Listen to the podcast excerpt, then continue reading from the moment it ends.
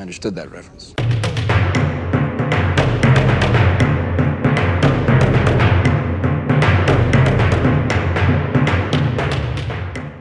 Hi, everyone. This is Dan, This is Drew. and welcome to Marvel's Flying Monkeys, the podcast where we make fun of Nick Fury's spycraft. Welcome to minute 115 of the Iron Man 2 podcast series and seriously, I've I've been harping on this this entire movie. Nick Fury, Natasha Romanoff, they like they they are absolutely shit spies. Yeah, Like they're they're more like Fury is more of like a federal agency bureaucrat who occasionally brandishes a gun and you know uh, Romanoff is you know essentially a, a Department of Defense uh, contractor of some sort but they're not spies. No, like like I mean definitely like not. Romanoff obviously obviously gets the closest, you know, by quote unquote infiltrating uh Stark Industries and then quickly like revealing herself uh to Tony, whom they then expect to keep his mouth shut.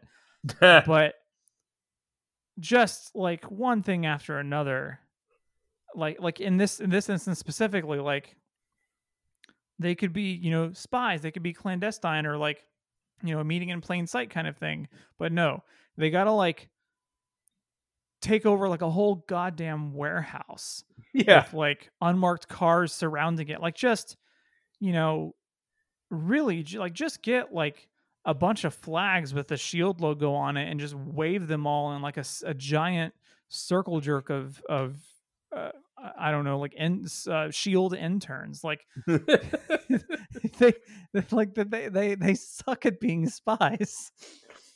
you know, they they probably get their secret hideouts raided by the DEA all the time because people are convinced they're just selling drugs out of the abandoned warehouse.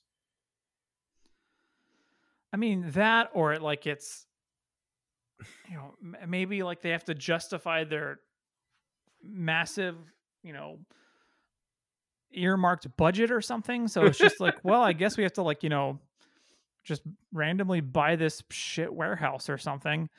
Um, I don't know. It's just like, I, I- and this isn't like t- to this movie or these particular, you know, spies alone. Like you see this all the time in movies. That's you know, action movies with like any kind of like spies or law enforcement element. Like they they do shit like this all the time, and it like it's it's I think in this it's in the in the language of a movie. It's more about spectacle and scale, and and and maybe even like an uh, uh, sort of an uh, a stand-in for power. Like hey, like we can just take this place over. Even Yeah. like earlier in the film, like taking over the donut place, that sort of thing, setting up a perimeter, etc. But it's yeah, it does that. But like in terms of like subtlety and spycraft, no, it's all Yeah. garbage. Oh yeah, yeah. There's no subtlety at this whatsoever. In real life, it's like everyone would know who Nick Fury was.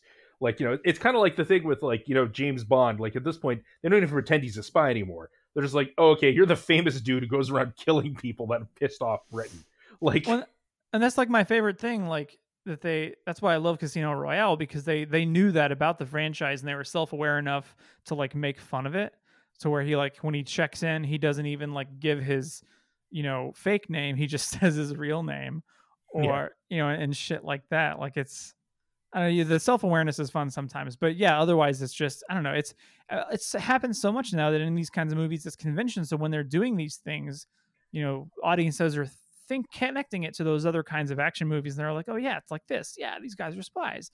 But like you think of like, like you know, if you want a portrait of like actual spycraft, but you want to see it in film form, like you know, watch Tinker Tailor Soldier Spy, like or, or films like that. Like, eh, yeah, maybe they're a little bit more boring, but um, I don't know. I would love to see like the Black Widow movie is not going to be this. It's an action movie, but I would Yeah. love to see like some some kind of instance of Shield or you know that kind of Marvel comics like spycraft stuff in the vein of like a, John le Carre like novel. Like I think that would be really good.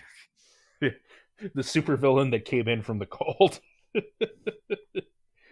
no, that would be good. Um, you know, and they've actually done stuff similar to that in the comics. Like, you know, for those who are, aren't familiar with spy fiction, there's a Le which is he's called stale beer spy fiction because it's really close to uh, what spycraft is actually like, which is going through records, talking to people, making inferences, and then you know checking those inferences. And then you've got the Martini, which is you know Bond and gadgets and all that. And you know Shield falls very much like, and from the beginning has fallen very much on the Martini side of things.